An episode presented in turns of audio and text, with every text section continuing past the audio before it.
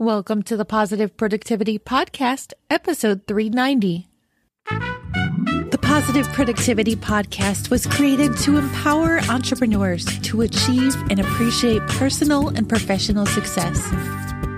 I'm your host, Kim Sutton, and if you're ready, let's jump into today's episode. Welcome back to another episode of Positive Productivity. This is your host, Kim Sutton, and I'm so happy to have you here today. And I'm also thrilled to introduce our guest, Greg Jeffries. Greg is the founder of SEO Affiliate Domination and has done amazing or made amazing. Yeah. See, I told you I would have bloopers. You've learned how to just create waves in affiliate marketing. Would that be a fair way of putting it?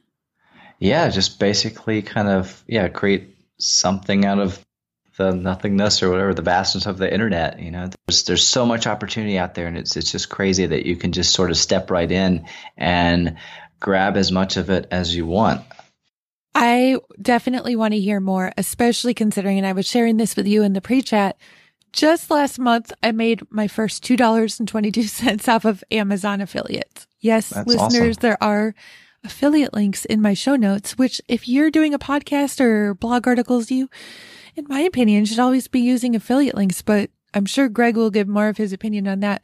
But Greg, how did you get to where you are today? I mean, you and I have chatted a, a little bit in the pre-chat, but I didn't even think to push recording earlier. How did you get here? yeah, it's just kind of start and take action, jump right in. I mean, I kind of officially marked the beginning of my affiliate marketing, internet marketing journey in about the fall of 2010. So about eight years ago or so. And it sucks being at square one and a complete newbie and stuff, but you got to start somewhere. And I, I don't know how else to, I don't know how to get you from like newbie to expert in no time at all or whatever. You just sort of have to dive in. And I went through hundreds of courses on all different kinds of ways to make money online and just naturally gravitated over time towards SEO. Uh, I was attracted to it mostly because although you'd have to put in kind of more effort, or it seems like more effort on the front end, in, and time and waiting for things to you know potentially rank and stuff with YouTube and Google. It didn't have a lot of upfront cost and stuff. So with like a lot of people dive into pay traffic, but you have to have a budget for pay traffic. So like the ideal scenario for me or for anybody, I think, with getting started with a side hustle would be first to have a decent enough job to where you have some extra money at the end of every month on top of your expenses and stuff. But that that's never been the case for me at a job. Unfortunately, not been the best at communicating like my skills and my abilities and translating that into dollars and stuff and working for employers and stuff. So I've never had a job that paid me I think more than like 22 23,000 that was before taxes so like I had less than that that I was bringing home and so that doesn't really afford me the kind of lifestyle to like live to have really anything left over at the end of each month. And so I just kind of had to work with what I had which was you know SEO and the tools that you need to get started like a domain website. And then you know if you're doing like youtube videos basically just a microphone computer internet connection you're good to go.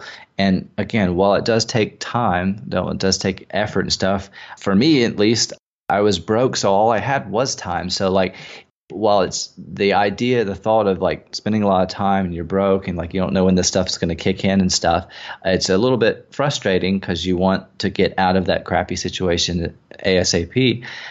You just have to kind of buckle down and focus and be disciplined and put in the effort, and eventually, the you, you know you'll reap the rewards and that effort will kick in. Like it always eventually kicks in and you're going to start to earn commissions. And then those commissions are generally going to continue month after month. So it's really nice and really rewarding months after you put in the work to see continued commissions every single month with you know whatever it is that you decide to promote. Oh i love that. Because when you put it that way i mean i know plenty of people who have been frustrated in their day job. They get home. They're just exhausted from being fed up. So they sit down in front of the TV and they just watch TV all night, right?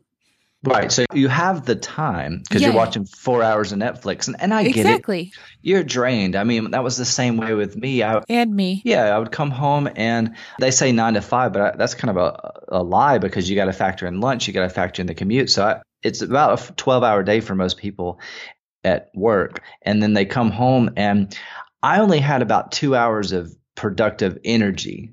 Now I had more time than that, but I was like, I'm so drained from work, like my brain is mush. And your eyes start crossing after those two hours.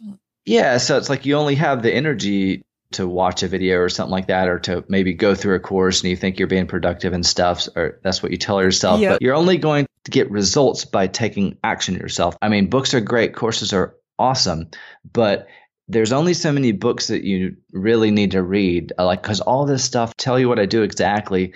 It's not. You're going to be like, wow, it's really simple. It's not rocket science because it's not. None of this stuff really is. It's not super duper high level or secretive or stuff. It's literally like the only thing that separates me from other people that are not doing this is I'm I've taken action. I've taken a lot of action, and along the way, going through a lot of courses too. So I take more targeted action, so it's not just like random action. So you're not just shooting in the dark, trying to see where it winds up. Yeah, I, I say like shooting in the dark with a blindfold on. It's just yeah, mine is more targeted at this point because you know I've refined some things to where I don't just guess as much anymore. But that comes with doing, and you're only going to get to that level from you know you're only going to get that experience from uh, you know the results. And you get the experience by taking action. You don't get the experience by reading a book, unfortunately. know? Absolutely. And I completely like I understand the pain of where you came from. And we chatted about this a little bit in the pre-chat. Listeners, I'm giving away my age here if you haven't heard it before. I graduated college in 2001 with my degree in interior architecture. And I went to Manhattan for an interior design job. I was not paid very much.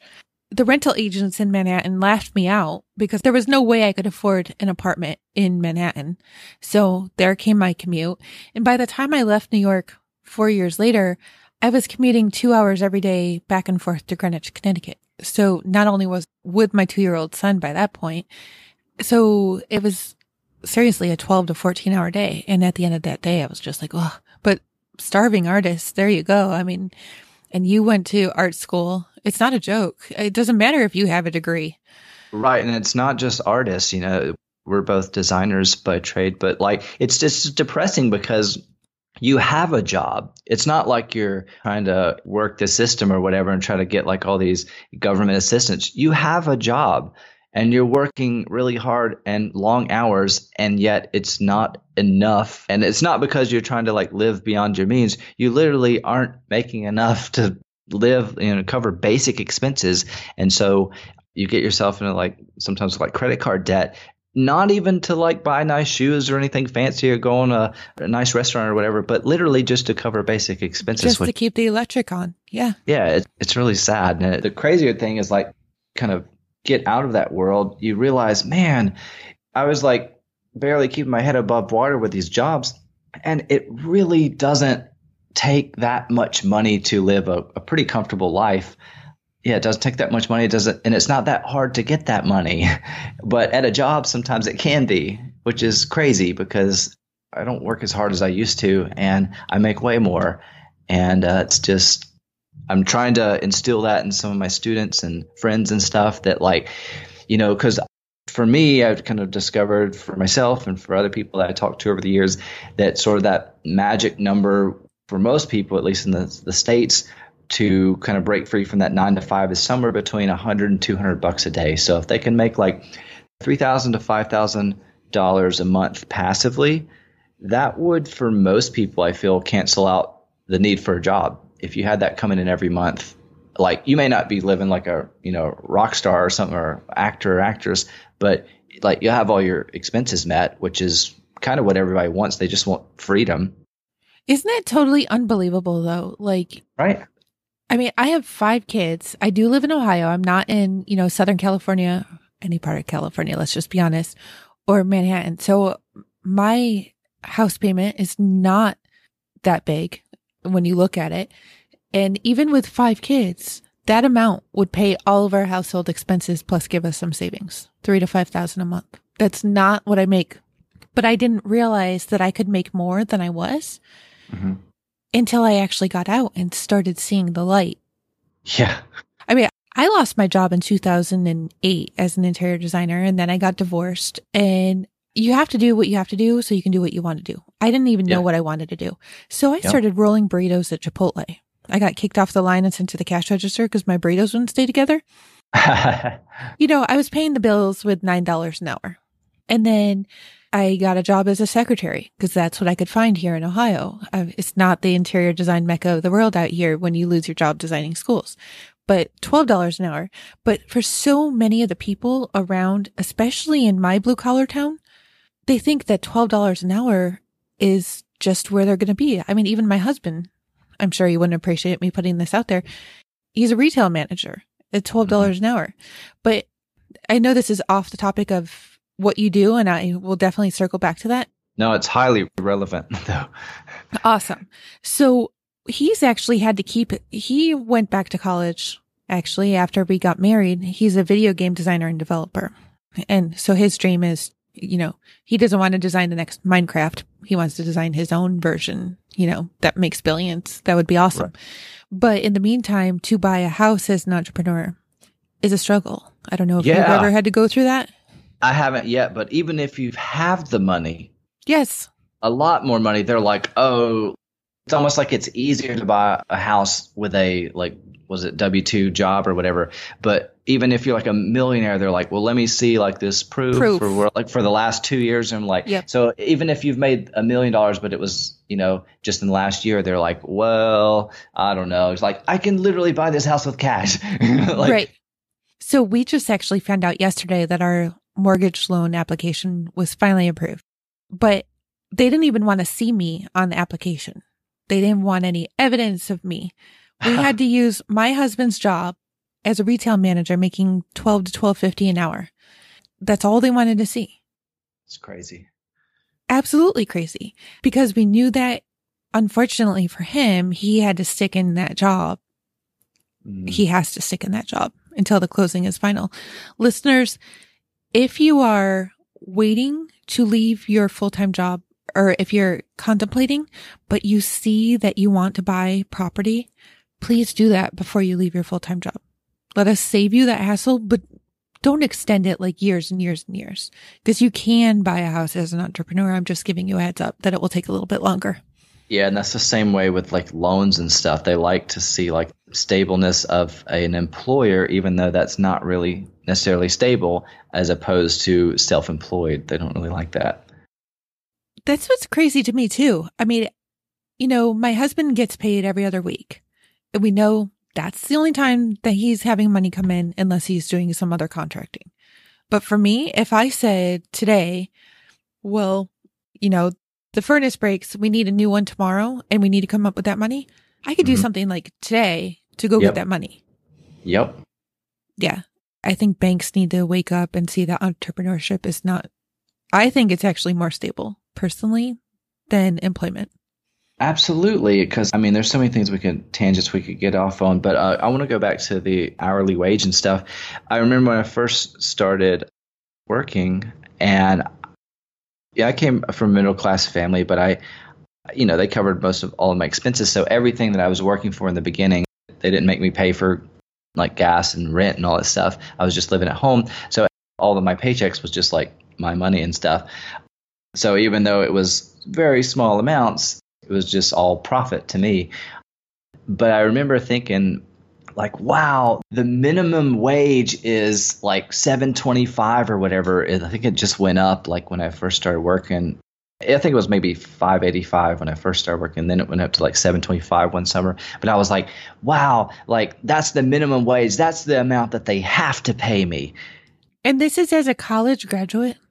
Uh, not a college graduate. No, that was Okay. that was like first job, like summer Okay. jobs, All right. sixteen and stuff. But where I'm from in Mississippi, that's uh, some people still pay, you know, just Oh no, I totally hear you. wage, which is depressing. But like, it was interesting because when I was younger, I used to kind of look up towards the amount that I was owed or supposed to be paid. Like they owe me seven twenty five an hour. Like they have to at least pay me that amount. Whereas now, like now that I live by myself and cover all my expenses, I'm like, I don't understand how any adult that's paying for all their expenses could ever survive with that.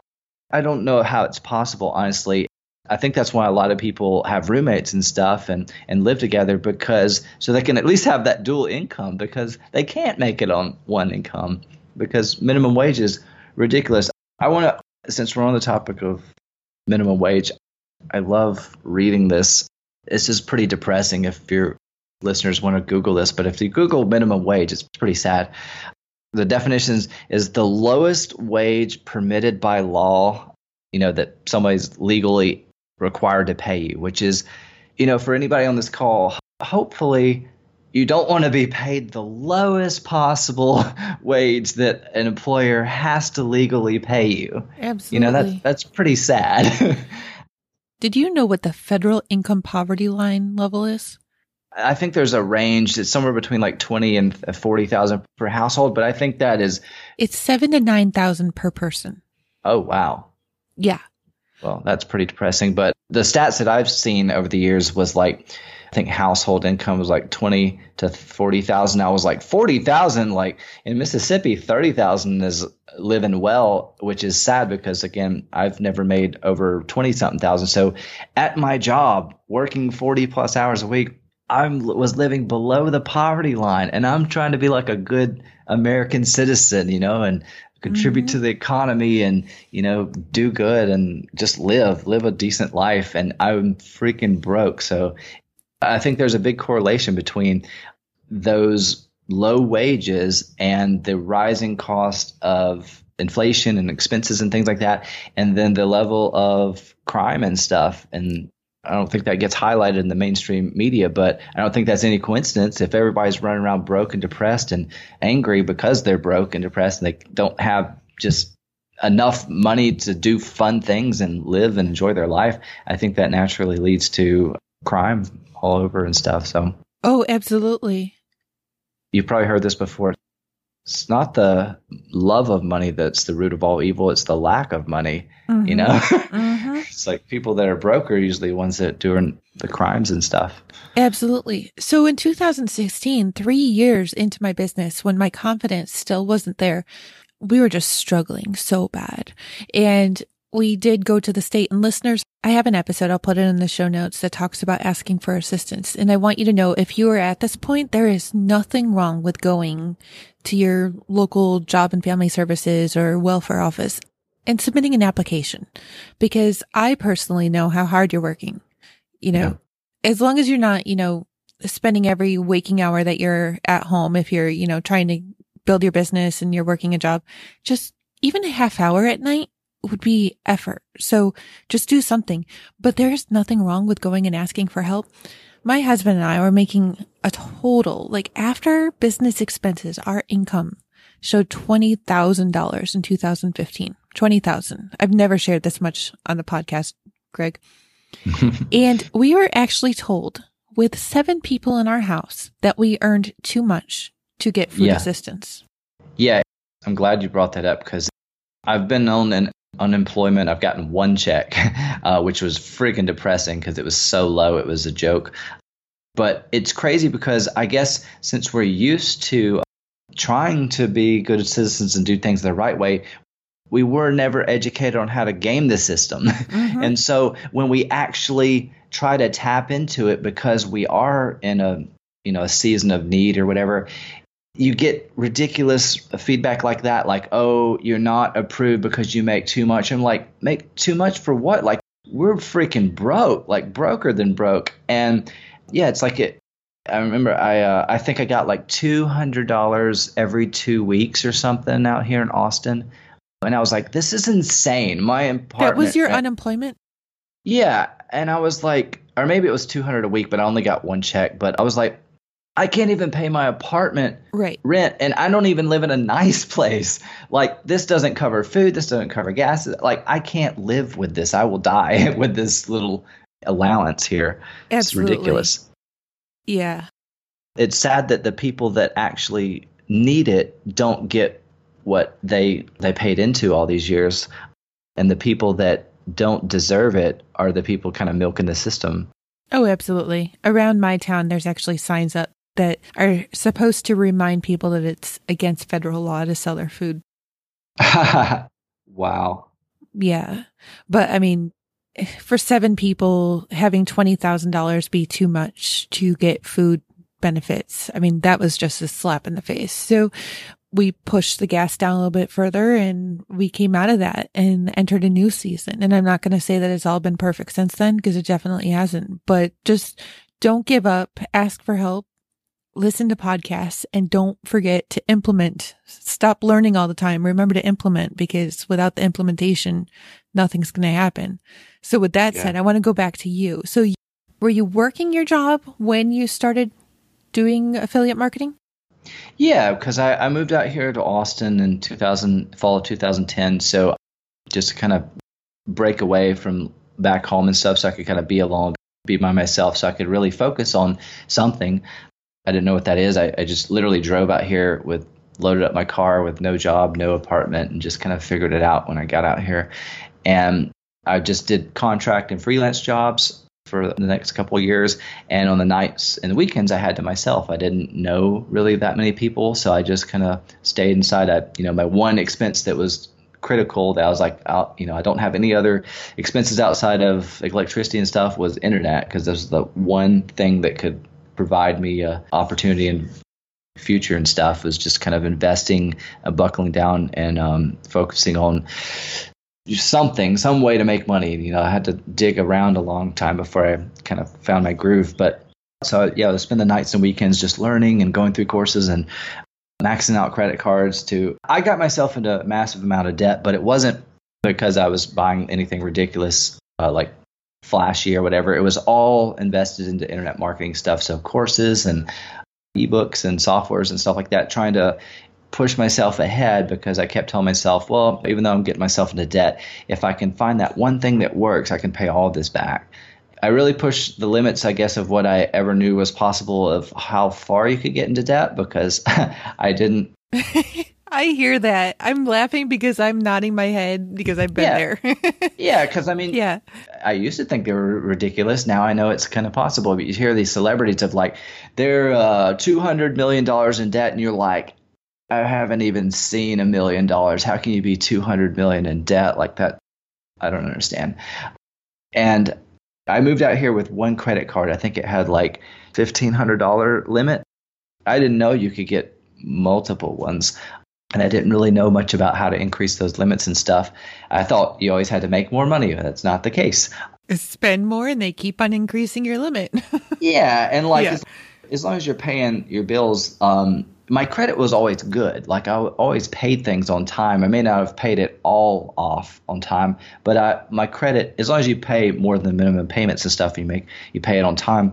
Your credit score is always going to be good, which is going to, and you're making regular payments. You can get increased credit limits, which allows you to spend more, and you just keep repeating that cycle, and then you keep opening up credit cards. So I got to the point where I'm like, uh, I'm not really going anywhere with this, I don't think, but like thirty to fifty thousand dollars in debt when I first moved out here, I'd heard other sales videos of other marketers are like, I was thirty thousand dollars in debt, and then I you know, discovered this amazing strategy, and then I became a millionaire, and then like I'm rich now. I was just to think like, how do you even spend thirty thousand dollars if you don't have it? Like, I couldn't really wrap my head around how a credit card could have thirty thousand dollar limit, but I can definitely tell you that that's possible now it's yeah. possible to get that credit limit and it's possible to max out those credit cards at that level so it's crazy that and i had to take those risks kind of myself and get into that myself because that's something nobody in my immediate family that i know of has gotten has credit limits that high just because they don't use credit cards to that degree but so that's like new territory for me so i was like just i didn't have anybody to take me under my uh, under their wing and show me all this stuff. I had to kind of learn it myself. So it's cool now that I know it because I know really how far I can go, at least with what I've done so far and like the debt I've gotten into before there just doesn't seem to be a bottom honestly i know like i've got like over six figures in credit now so like i know that i can spend up to that much every day if i want or whatever and like so i've got a, a friend for instance that i'm kind of taken under my wing and and showing him all the stuff that I do. And he's kind of following the same footsteps because it, it was how I did it. I'm not an advocate for anybody getting into debt, but I didn't have any other choice because I wasn't making the money at the job. And uh, just going back to that, because I think we got off it on a tangent. Like the ideal situation, I think for anybody doing a side hustle would be to have a decent enough job to where you have at least a couple hundred bucks a month that you could use towards like a marketing budget after your expenses are covered. That wasn't the case with me, unfortunately. So that I couldn't think of anything else. And I was like, well, I have good credit. That's my leverage right there. I've got credit cards. Let's see how far and how high I can go with these, you know, because that is available money that I can use to propel myself forward. And that's what I used. So going back to my friend, he's, um, you know, he's got like 10, 20,000 and maybe in, in, debt. And he's he feels like his back's really against the wall and it's like the end of the world. And I'm like, trust me, it's not because I've maxed out more than that and I made it through and I make way more money now. So mean, you've heard these like rags to riches and then rags again and then back to yep. riches stories where and that's usually the, how it happens. Most people get rich and they don't know what to do with it because they're new rich or the like new uh, wealth mm-hmm. is new to them. Nobody in their family's ever achieved it so they lose it all. And then they, they get it back again the second time. Hopefully they kind of hold on to it. And so like i've been lower. There is a point below zero just so you oh, know. yes there is. there, there's negative. Uh-huh. and, and i think that's pretty much infinite, but I've been a, a significant way uh, in the negative and stuff. So like, you know, when somebody says that they're like a thousand dollars in debt, I'm like, a thousand dollars. Like I've got like fifteen thousand dollars just kind of revolving that I haven't paid off yet. Like it's not no big deal to me. And so you kind of stretch your threshold of your comfort level. So I like that because it kind of expands your mind. So it's it seems like the end the end of the world when you're in that situation, but when you make it to the other side, you're like apparently it wasn't the end because I made it through somehow in spite of the ridiculousness of the situation being tens of thousands of dollars in debt and somehow I I got out of it and I'm not in debt anymore. Like that's really weird because when you're in that far negative, you don't really see the way out. But somehow we just keep going. And uh, a lot of times, if you just keep going and put in some effort, I promise you just use your brain, use common sense, and you can get yourself out of pretty much any situation. Like life's not really that difficult, and all the other adults running around that running the planet and stuff, they're not that much smarter than you. Like this stuff isn't that hard. No, and honestly, a lot of the people that we see on social media probably understand the same struggles that we're going through because they've probably been through it themselves. And I just want to give a heads up. The dog will probably start barking any second because I'm, a kid's about to walk in. But when I started my first business in 2005, I, it was an e-commerce shop and after about a year, I realized, you know, I don't need to be making everything. I can be buying inventory and selling it. Right. And I did it all wrong, in my opinion. I thought that the more inventory I had, the more money I would make. So I actually went a hundred thousand in debt on my credit cards mm-hmm. mm. and I never filed bankruptcy. And as I already shared earlier in this episode, the reason why I'm not on the mortgage application is because I'm self-employed. It's not because of my credit score. My credit score is actually better than my husband's. We pulled through. But what that taught me was that building up all that debt on the credit card wasn't necessarily the best way to go. But I've seen clients who have spent 200, 300, 400,000 dollars on, on trainings and they never yeah. implemented. So mm-hmm. they weren't even, even though they had spent all this money on trainings that I would have loved to have purchased, there's a difference between them and I. I implement, they don't.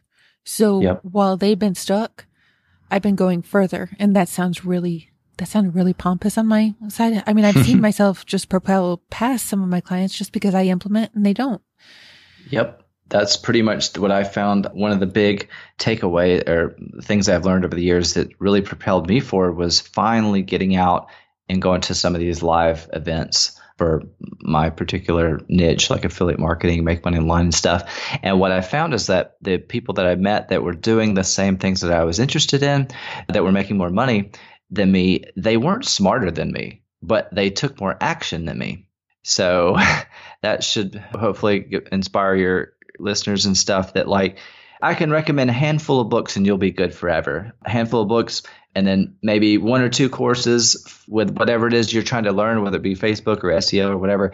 Learn the basics, then implement. You're going to learn everything else you need to know by taking action. There's nothing that anybody can really teach you that's going to dramatically change your results or whatever or, uh, compared to theirs. You're sure, they may know one or two little tricks, but I promise you those tricks are probably going to change over time and uh, those loopholes are going to change. But like if you learn the fundamentals of any little traffic source or marketing platform, you know enough to take action and get results.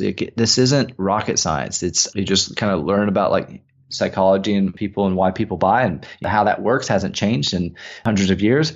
And then just get some maybe some personal development books and then um, a course or two on what it is you're specifically trying to learn and just take action. And there's so many ways to like hack your way to the top of whatever it is you're trying to do without having a lot of money. Buying your way to the top is one way, but you can almost do it faster and better sometimes without using money, just being kind of creative. And like me talking to you on this podcast is one way that I'm kind of like creating my own brand and authority and branding myself as an expert because people are going to f- come across this interview in the future that it's going to again just kind of give me third party validation of like that I'm an expert at what I say I am rather than me raising my hand and saying I'm a guru and like I'm the best. Like nobody that's not very attractive to most people but when somebody else says that you're the best at this then everybody kind of listens to that.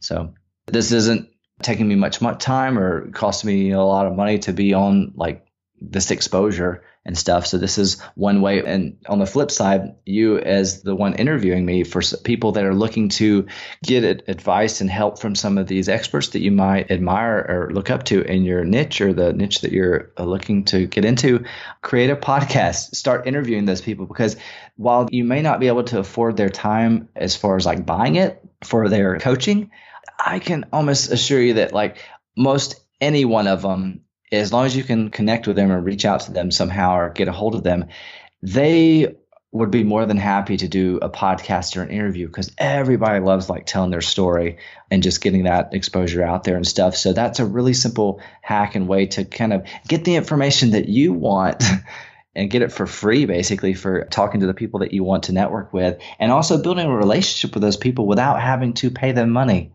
it's a, a, great little hack and it's a win-win. This is an interview is a win for me. It's a win for you. Like it builds both of our credibility and authority and expertise and stuff. So, and you, that's a way that you can kind of work your way up the system. And eventually it's just kind of like the foreword in a book. Like if, if I'm a nobody, nobody's ever heard of me and I wrote this uh, amazing book. One way to get instant credibility is to get a foreword or a testimonial or endorsement by like Jack Canfield or Tony Robbins. Like, well, I don't yeah, know who the heck. Big yeah, I don't know who the heck Greg Jeffries is, but holy crap! Like Tony Robbins has the foreword. I, I totally know who he is, so that must that authority is going to pass on to me immediately because of Tony, because of the stuff that he's the work that he's done. Mm-hmm. So it's there's so many like simple, creative ways that you can kind of hack your way to the top without have and, and bypass years and years of hard work and effort and you know tens of thousands of dollars of uh, time and money invested and stuff so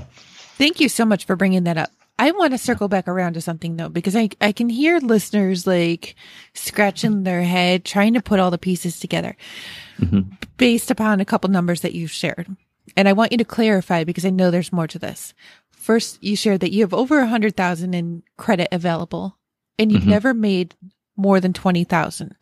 Mm-hmm. But that was, you've never made more than 20,000 in a job for an employer. Mm-hmm. Yes. Right. So can you share what has happened since you started your business?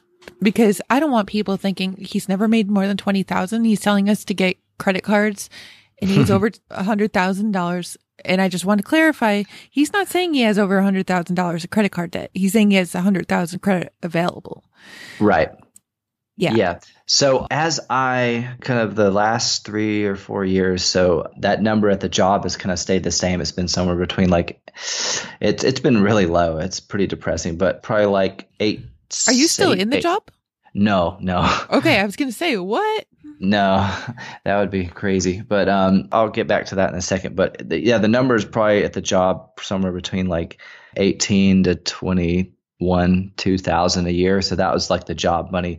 And then on the side, I had built it up starting three or four years ago up to like low four figures. Like we're talking about like fifteen hundred to like three thousand dollars was a really, really good month. That wasn't every month. It was like that was a good month. And the money started to increase once I finally started to track it, which is no coincidence, you know. Uh, if you don't measure it, you know, it's you're not going to know where you stand. And so once I started tracking my income, which was a couple years ago, I could hold myself accountable now, you know, could maintain that income each month. And I knew how much, how hard I needed to work the following month based on what commissions were going to come, you know, be paid out that next month and stuff. So yeah, just moving along that I made a couple thousand dollars. And then the next year it was maybe like I matched or exceeded a little bit what I made at my job. So I was like, oh, cool. Like this is actually a livable wage now when you combine my internet money with my job. That's I can get by with that. And then the next year I made like twice as much as I made at my job. So I was like, uh, but remember, I had kind of revolving uh, credit card debt and stuff. So while I was bringing in more, I was also buying more courses and I had debt and stuff that was accruing. And then it finally, my job just got to the point where it wasn't a bad job, but it just got to the point where I was making like $14 at this job, which wasn't terrible, but it just got to the point where I was uh, just mentally exhausted to the point because I wasn't really doing much, to be honest. And it was like I had gotten to the confidence level since I was consistently making more on the side than my job that I was like, man, and I stayed way longer than I needed to. I had I had this little burning, itching feeling of like I need to leave, and I, I hung around for like six more months, which was just like really, really painful. How? I just had to ask how.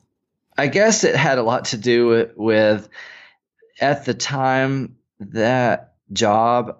It, it was a weird job because uh, it, it was in the ecom space, but I don't even know how to describe it other than like I was kind of on an island by myself. So I didn't have anybody to report to and nobody was under me. So nobody checked on me. So I literally would come and sit in my seat for like eight hours a day for months.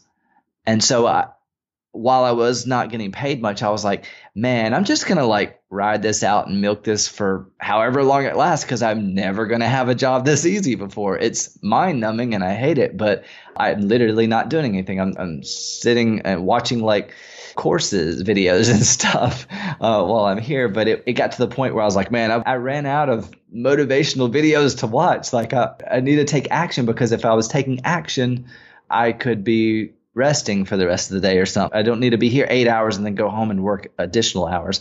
I got to the point where I was like, man, I know I'm not the smartest guy in the room, but like if this is consuming 10 to 12 hours of my day, just, you know, the commute and then being here all day, I was like, I can figure out a way. Like the, the day translated into it's like fourteen dollars an hour. That's hundred dollars less than hundred. It was like eighty something dollars a day or something maybe. And I was like, I know I can make more than this in less time. I probably make $100 in four hours or something. Surely. It just got to the point where I, I was making enough to where I was like, okay, December of 2016, I was like, man, I, it's over. I have to leave.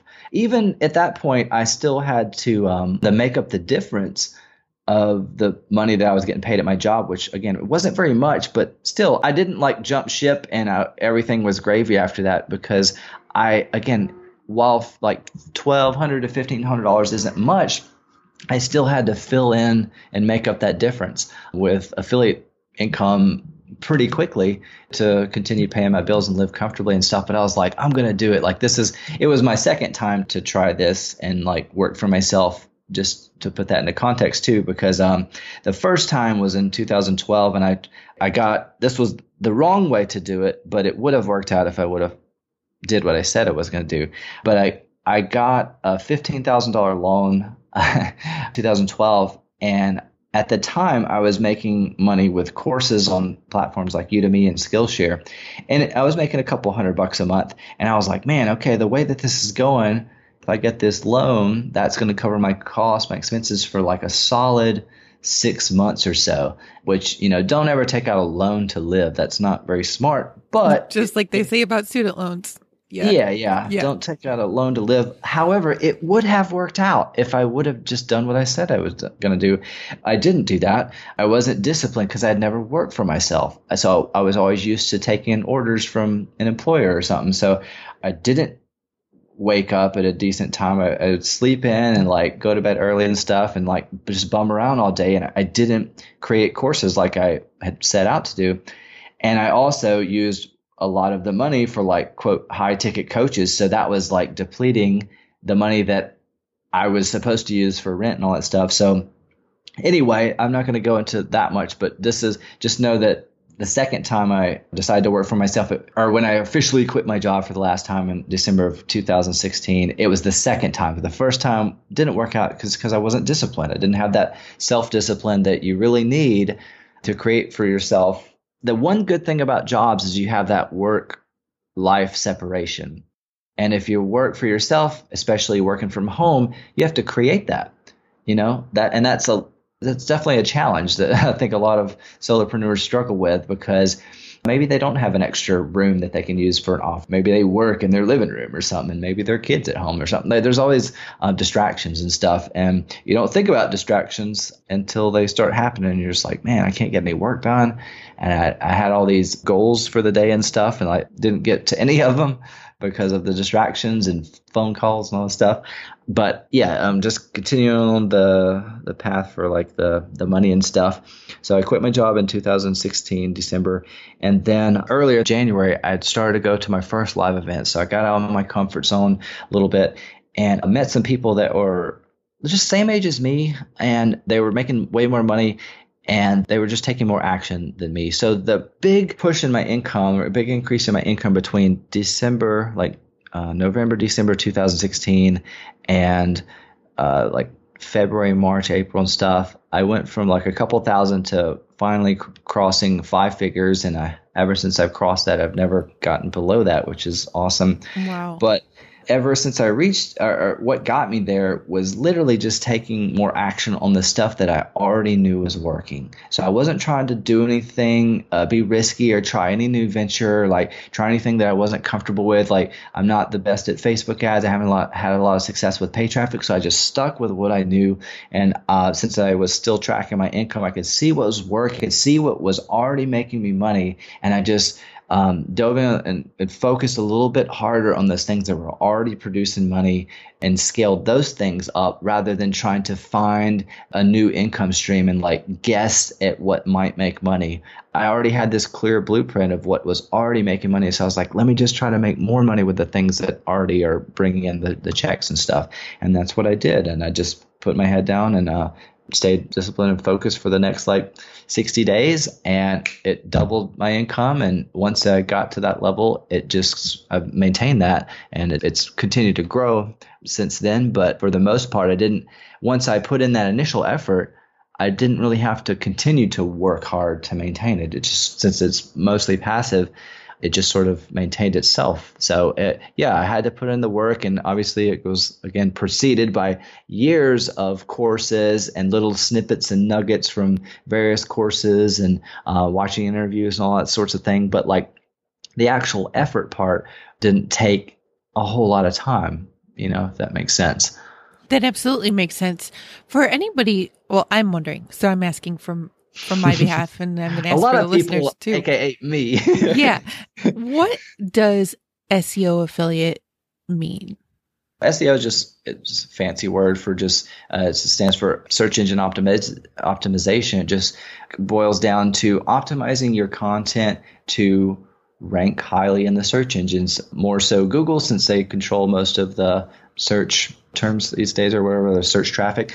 And then affiliate stuff is just simply you're basically a kind of independent sales rep or whatever for these products and services in a lot of in a sense because you're like or an independent like sales like ambassador basically. You're marketing and promoting these brands and products and services and you get a commission based on the sales that you refer. So that's pr- pretty much it in a nutshell. Like i know for myself the idea of a sales job sounds really intimidating, scary because it comes down to com, you know commissions and stuff. And while being in sales can potentially be one of the highest paid careers. I don't consider myself a like a cl- hardcore closer and uh, really outgoing and stuff like that and really smooth on the phone and things like that but you're kind of doing the same thing with affiliate marketing however if you find a product or service that you really like and that you use anyway it's not that hard to sell it like have you ever seen a really awesome movie and like how hard is it to tell a friend about a movie that you really enjoyed right no, and and I've had that on the podcast. Like there's books and movies and music that I talk about all the time. Yeah. So, so I guess I have another question then for you. Do you have like 18,000 different websites then that you're talking about different products on or what does this look like in your world? Yeah, pretty much. It's about 19,000. No, I'm just kidding. I only have a handful of well, I have hundreds of like domains, but I only have a handful of websites that are actually producing money or profitable or whatever. And most of my income streams come from a handful of products and services. So I think it's best in the really in the long term, but definitely in the beginning to kind of pick a couple, like two to three maybe, uh, products and services that have affiliate programs that are hopefully have some sort of sustainability or evergreenness to them that are going to be around for a while. Either that the the type of product it is or that particular brand, and and then just um, create consistent content for those blogs or for that YouTube channel around that particular niche. And the reason I recommend picking like two or three is because you never know which one really is going to take off or do the best for you. Like just because a brand or, or product is popular may not uh, necessarily mean that you're going to make a lot of money. So like it's good idea to pick like two or three and then whatever out of that three takes off, focus like laser focused on that thing, scale up that income and then then you can do this repeat the same process like pick three more things, put in some effort, the one that gets the most traction, scale up really scale that up really uh, high as far as you can uh, scale it and then just kind of rinse and repeat that until you've got, you know, maybe you've got 10 income streams, but two of them make up 80% of your income and stuff. And eventually you can circle back around and build up those smaller ones. But so the 80 20 rule, like, uh, yeah. Pretty much, pretty much. I mean, it's really nice to diversify and have multiple streams, but there's two or three of my income streams that make up the majority of my income. That's not to say that the other ones couldn't be scaled to that amount, but I just haven't you know, I'm only one person. I don't have a team or anything, so I just haven't got around to doing it yet. Well, I like the diversify. I mean, I don't know why I'm using this as an example. It's just what popped into my head. That happens a lot. But I'm thinking about the Chewbacca lady video a, a few years ago. Oh, yes, yeah. yes. Can you imagine if somebody had a website all about Star Wars that wasn't doing too well? I can't imagine that that would ever be the case. But mm-hmm. they were talking about, you know, the Chewbacca masks that they just found at Kohl's and here's a link. And they just weren't doing too bad or too good. And all of a sudden Chewbacca lady comes on Facebook and her video goes viral and all of a sudden people are looking for this mask and they come across this website. I mean, bang, it blows up. So yeah. you never know. New York yeah. And as an affiliate, we can ride those trends. So mm-hmm. Yeah, that was I, I love that from a, that story from a marketing standpoint because from what I heard, that was like a they were about to take that product off the shelves. It was like underperforming. It was terrible. And that lady made that video and they sold thousands of them. I never heard that. Wow. I, and I can totally see. I mean, she just blew it up totally yeah. unintentionally. And we never know what's going to blow it up. Yeah. I don't know how to predict that, but like when it happens, ride that trend as as much as you can, like the little hoverboards or the drones. And those kind of have stuck around for a while, or at least while the trend is happening, it's a couple of months before it dries up sometimes. So there's a lot of buzz around that those products during that time though. So I mean that's plenty enough opportunity for you as a small affiliate to make at least a couple hundred, but potentially a couple thousand just like really easy just riding those trends. Yeah, and let's just talk for a second on what it really costs to have a website because it's not much. I think mm-hmm. that a lot of people think it takes a lot more than it actually does. But no. your domain, what, 12 to $14 a year? If you get privacy, maybe a little bit more than that. Your hosting, I mean, you can, I'm not going to name any hosting companies right now because I'm sort of in between, but you can get hosting for as little, and I'm talking about a WordPress site here, people? How do you feel, Greg? WordPress or otherwise? Yeah, I think for especially for beginners, WordPress is the the fastest, easiest way for mm-hmm. people that are like non-techie. It's, I mean, what you just swap out your themes. You can get all these uh, professional themes that are easy to customize, and then you know, as far as making the blog post, it, it's pretty much just like a word editor or yeah. like yeah, a word minimal processor. effort, minimal time. I mean, and you don't need to put thousands of hours into a WordPress or into a website design to start making right. money off of it. You just need right. to get out there. Yeah, and you can come back. I, I've struggled with that a lot. I still do because I have a design background, so I want to make everything pretty. But you can make things pretty later. the The content is what is going to attract the little search engine spiders and and get your content ranked. So, you know, focusing on creating good content that's relevant to the keywords that you're trying to target and go after is what's going to get your website found. And then you can always come back and do redesigns and switch out themes and make things pretty. Don't stress out about that in the beginning. But yeah, the startup costs are ridiculously affordable. You're talking about you know 10 to 15 bucks for a custom domain and then a couple bucks a month like everybody has a couple bucks a month that don't tell me you don't have that budget because uh, even if you're in like a third world country four dollars a month. Like right. you can do it. One dollar a week. Come on. Like Yeah, and there's free WordPress themes. So you don't yeah. even need to spend money on a WordPress theme. I mean, for my husband that would just mean, you know, skipping on two of his sweet teas from McDonald's a month. There's your two bucks. Yep. Yeah. Or for somebody else, the Starbucks or whatever. I have three littles. They're three year old twins and a four year old. And let me tell you, they are hooked on this YouTube. Uh, well, they love YouTube kids, but they're hooked on this one station channel, uh, Ryan's Toys. And I saw. Oh, I have a, f- a friend with a two year old, and they watch that all the time. Do you know how much money they're making? I, I don't know. I don't. Millions. Yeah. Millions. It's crazy. All they do is like play with toys and box toys. And it's like, I tell them all the time, this is a friend that I, I'm working and train with. I'm like, man, as soon as your kid gets like three or something, freaking monetize that kid. Start yeah. record. And this is how like I think as a marketer, but for people that think, oh, I don't have that much money to buy these toys, here's a little tip. If you have a Walmart or whatever toy store in your area, get a little, you know, anybody can get approved for a $500 credit card. You know, that's like the lowest I think they'll give you or whatever. 300 I know. okay. Well, uh, get you a little five hundred dollar, or whatever, thousand dollar credit card, and uh, use it just for buying toys. And I know this is kind of maybe unethical, but people do it all the time. Go to Walmart, get your little toy of the week, uh, have your kid unbox it, play with it, return it, get your money back. Keep doing that, rinse and repeat until you know you don't have to return them anymore. You just keep doing that system until your YouTube channel is profitable, and then yeah, now now you're all profit now. Um, but yeah, yeah and can, put affiliate links into the videos so that yeah. people can go and buy their own. I mean, my kids now some of the ones that they love the most are these eggs, chocolate eggs that they unwrap and they. This is not Ryan's toys, but a different channel. They're these big eggs that have a plastic egg inside of chocolate that has a toy inside. So you can't obviously return those. I mean, the kids are doing the video with a mouthful of chocolate. But mm-hmm. my kids want those eggs now. So every Easter, we're like scrambling around trying to figure out where we can get them. Yeah. But there's so many other videos. Oh, I want that. Oh, I want that. I mean, we don't watch TV. We disconnected our cable a few months back, but mm-hmm. we never even watched it when we did have cable. But YouTube has become like the new Saturday morning cartoon commercial break because oh, everything that they want, uh, it's just like, I want that. I want that. I want that. Yeah, and it's so simple, and people uh, think that you.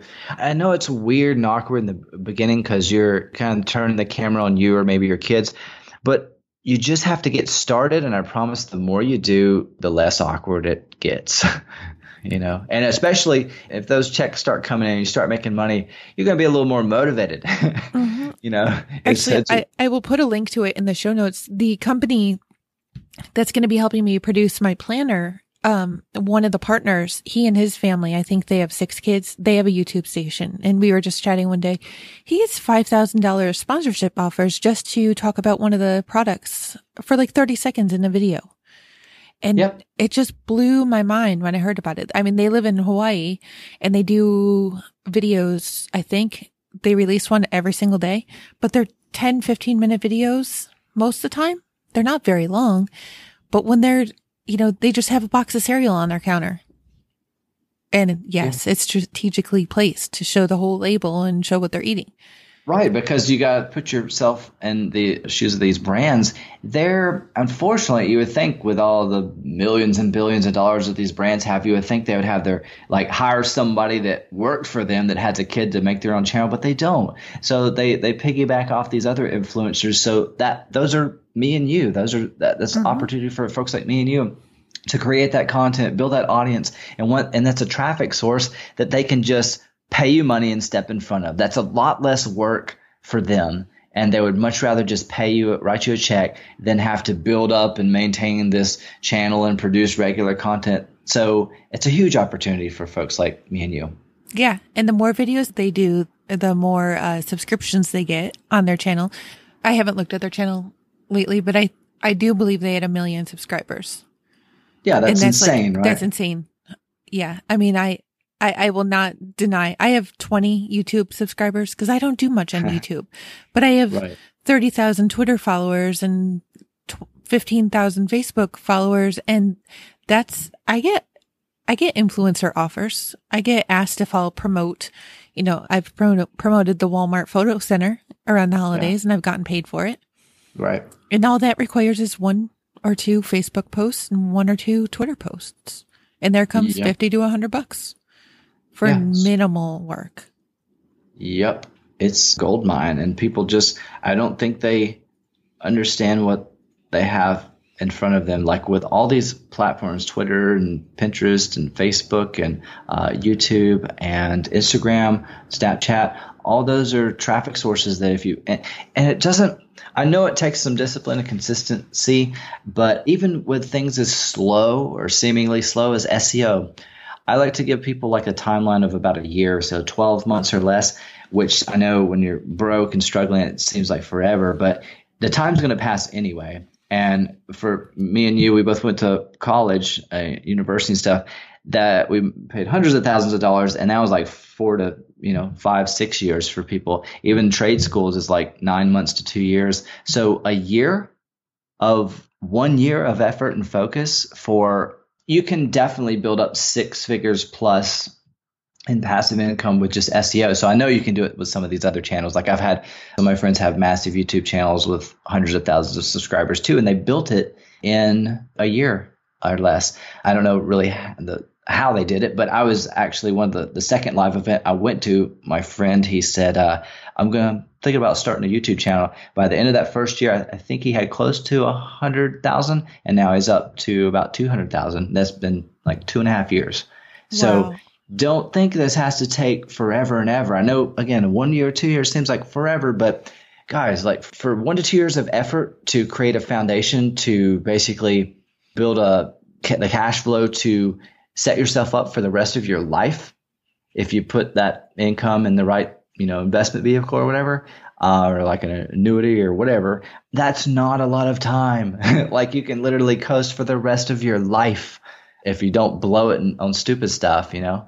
Right. a bunch of liabilities. Like there's not a lot of time and effort. And like if it's something that you're passionate about which hopefully you are hopefully you pick a niche that you're interested in talking about on maybe YouTube or for uh, like what you're doing with your podcast, interview people that you want to talk to and stuff about things that you want to talk about and uh, blog posts, write blog posts and promote products that you're passionate about. Like if you like outdoorsy stuff, like create a blog about that. Like there's all kinds of products you can promote about that. Create a blog about toys, kids' toys or whatever. Like if you're a parent, there's always a new batch of people that are becoming parents, which being a parent, I guess, is it can be expensive with the strollers and the cribs and stuff. And that's there's millions that become new parents every single year and then diapers and clothes and all the stuff that you outgrow. So there's you have to get more of those for the next kids and stuff like that. And that's a wave of demographic that hits every single month, every single year. It's a sustainable demographic there to promote products to. And that's just one. That's just like new parents. And there's so many other things that people buy and so many other uh, niches and demographics mm-hmm. out there, products to promote. So that was one of the things that kind of I think held me back for a while is I had the blinders on for internet marketing and biz opp and make money online products because that was what I wanted. That was what I was interested in. But then there's this whole world outside of that where people buy all kinds of stuff online like Amazon, you go to the grocery store, you go to uh, Walmart, look at all those products on the, the shelves. Those are products that millions of people are buying all over the planet. You know, there's millions of products on those shelves, like the bikes, the Advil, all the stuff in the pharmacy section, all the toys, uh, the clothes. Like, there's so many things for sale. You know, as an affiliate, you can step in front of any of those that you want. Absolutely. And I'm just thinking this episode is going live in June of 2018. So if you're listening to it when it goes live, I want to pose a challenge to you. Number one, and we'll get the URL in just a moment from Greg. I want you to go over to his site and, and find out about the trainings that he offers. And no, I'm not an affiliate yet. I don't even know if you have an affiliate program. Okay. But oh yeah. Number two, we're we're in June. You have six months of shopping available to you before Christmas if you celebrate Christmas. Probably about the same if you're if you celebrate Hanukkah. But most people do some type of, you know, gift exchange around that time of year. Last year, I had no idea what my four year old daughter wanted until I asked. It would have been so nice to, you know, have a blog article to refer to. What are the hottest toys for three year olds? Well, forget just the three year old girls. What about the entrepreneurial person? What about the gardeners? You know, what are the hottest gifts? Start researching your niche market now and getting that blog article up because then it has six months to gather, you know, the Google bots, right? And work its way up. But now is the time to start thinking about it because you know Walmart, Target, all the big box stores are already working on their Christmas displays and they're they've already contacted buyers about what they want on their shelves in 6 months. Absolutely. And like you said, uh, 6 months, you got like 4 to 5 months to prepare so you got four or five months to like prepare for the wave of all the Christmas traffic, which happens every single year. Like the most, there's so many like more billions of dollars that are made the last quarter of the year because of Christmas and all the other holidays. There's so many you know millions and billions of dollars that are spent online just in that in that month of December and like the month prior to it too like December people there buying November people buying early Christmas gifts but so much money is made. Because like my last job was in the ecom space. We made way more money in december. It was like our you know the month that we just crushed all our, our numbers and stuff was december because that's when people buy stuff most of the time online uh, gifts and stuff. So and that happens every single year. So whatever if you can get step in front and create some blogs that are ideally evergreen promoting evergreen products that are products that are going to be in like in demand for children so toys and things like that uh, maybe video games or whatever you know kids like throughout you know from age 1 to 18 or whatever whatever the popular products are for that christmas. I see the time of like june and stuff as the time to get ready for that. I know it sound it may seem like wow that's like summertime like that's way in advance. Yeah it gives you plenty of time to prepare so you don't have to rush. Like I don't like to be rushed with anything I do. So especially with SEO, it takes a little bit slower sometimes to get found. So if you get indexed and ranked for like a YouTube video or lots of YouTube videos and blog posts, you're going to be sitting there for weeks and months before anybody ever else out there thinks about starting to promote stuff and you're already sitting there waiting for the traffic to show up because it it's going to show up it happens every single year. Absolutely. Oh i love this. So on that note where can people go to find out more about your program so that they can learn what you did and how they can do it for themselves Yeah, so they can go to SEOaffiliatedomination.com. So that's a course I put together that walks people through everything I do with my niche sites and that, you know, it's beginner friendly. It's pretty much friendly like for newbies, intermediate, and even advanced people. So I tried to kind of speak to every level of marketer. So even if you're a complete beginner, I walk you through the the basics of buying domains and connecting the domains to hosting and stuff. So you got everything you need to be successful. It's like an all-in-one course. So you got the the basic foundation, and I even show you how to uh, give you tons of ideas for how to scale and share lots of different ways for you to monetize your blog, different affiliate networks and places to go to find these products to promote. So uh, it's going to give you a really solid foundation to being able to create a sustainable passive income that can at least my goal for people that take the course that actually of course implement it is to achieve 100 to 200 dollars a day passively. Like if i can help you get to that level that's going to make me happy because I again i know that's not like rock star millionaire level but if i can help you cancel out whatever income you're bringing in right now that's that, that could cancel out your your need for a nine to five to where you would just have money coming in and then you could you have your time now you have your freedom you can just do what you want because the money is always going to show up to cover your expenses. That's my big goal for you because and anything you do above and beyond that is kind of on you based on your own goals and dreams and stuff. But if i can help you get to that level that's the that's the whole goal of the course is to help teach you some simple strategies to get to that point Oh, I love that. I have a dog that's getting mad at two cats that are about to fight. And now I'm thinking about, you know, all those cat videos that go viral on the internet. I mean, think about just even cats and dogs. It doesn't need to be people products. People spend so much money on their animals. Yep. Oh, and their hobbies. Oh my gosh. Yeah, they're like the cats and dogs. They're like another member of the family. A lot, a lot of mm-hmm. times they'll actually spend more money on their, oh, yeah, their pets than their kids, which is mm-hmm. crazy. But hey, Absolutely. Greg, thank you so much for coming on. This has been an awesome conversation. I've enjoyed every single bit of it, starting with the pre chat. So thank you. yeah, thanks again for having me on your show. Oh, you're so welcome. Do you have a parting piece of advice or a golden nugget that you can offer to listeners? Um, I think we kind of touched upon it a lot during the interview, which is I, I know this is really a challenge in the beginning because you don't you think you don't know that much but the most important to get results is to literally take action. It doesn't it's not any harder than that. But obviously you have to have some kind of direction. A lot of this stuff like if you're kind of like naturally street smart then just hit the ground running and go ahead and take action. You can probably figure it out. All this stuff is mostly common sense. Pay attention to what people are doing not necessarily uh, what they're saying.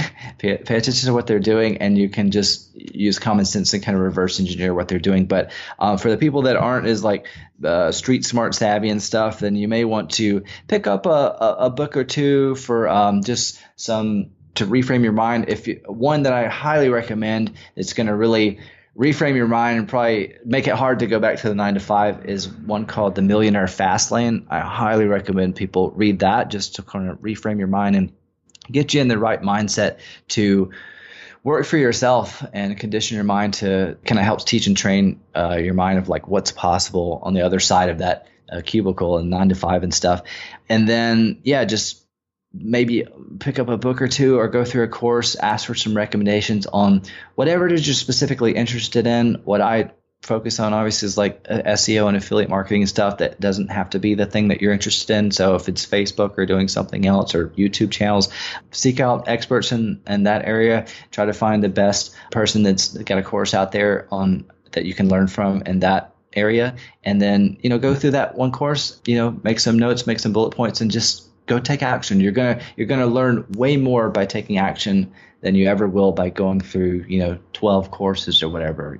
Because we're all after, I think, money and time freedom and stuff. And the way you're going to get the money is by taking action. I don't get paid by the fact that I've read like 100 books and stuff. It's because I took action and I've got these websites and all these properties out there that are making money. That's how I'm making the money. It's not because I'm like the smartest guy in the room or whatever. Like I said earlier in the uh, in the interview, a lot of these people that you'll you'll meet at these live events, they're no smarter than you. In fact, you're probably smarter than a lot of them, but they've taken the action required to get results, and that's why they're more successful than you. So yeah, definitely take action. That's the or take massive action, as people say. Like that's what's going to get you results. And um, obviously, you know, there's a, a, little bit of a bounce that you need to um, create because um, I like to uh, take action in the form of like sprints. So I like I try to work really, really hard and then I'll take a break and really, really hard and take a break. But do whatever is comfortable for you. I just don't want you to burn out because we get that way at jobs. You know, we're working, working, working. And most people only have like maybe two weeks of paid vacation, which is really sad because um, we need breaks just to kind of refocus and recalculate, kind of reset our minds and stuff. And you need that with your you know business life and what you're doing online too. So um, yeah just take action but make sure to reward yourself every little tiny victory you have when you make that you know you said you made your two dollar uh, commission from amazon. Go get some froyo or something. Reward yourself for that action that you took. You know once you make a hundred dollars you know go get a pizza or something whatever you like to do. Just keep doing that over and over again until you reach your your goals Thank you for tuning in to this episode of the Positive Productivity Podcast. When I'm not podcasting, I'm supporting six to seven figure business coaches with their marketing automation and entrepreneurs like you through my coaching and mastermind programs. I want to invite you to visit thekimsutton.com to learn how I can help you take your business to the next level.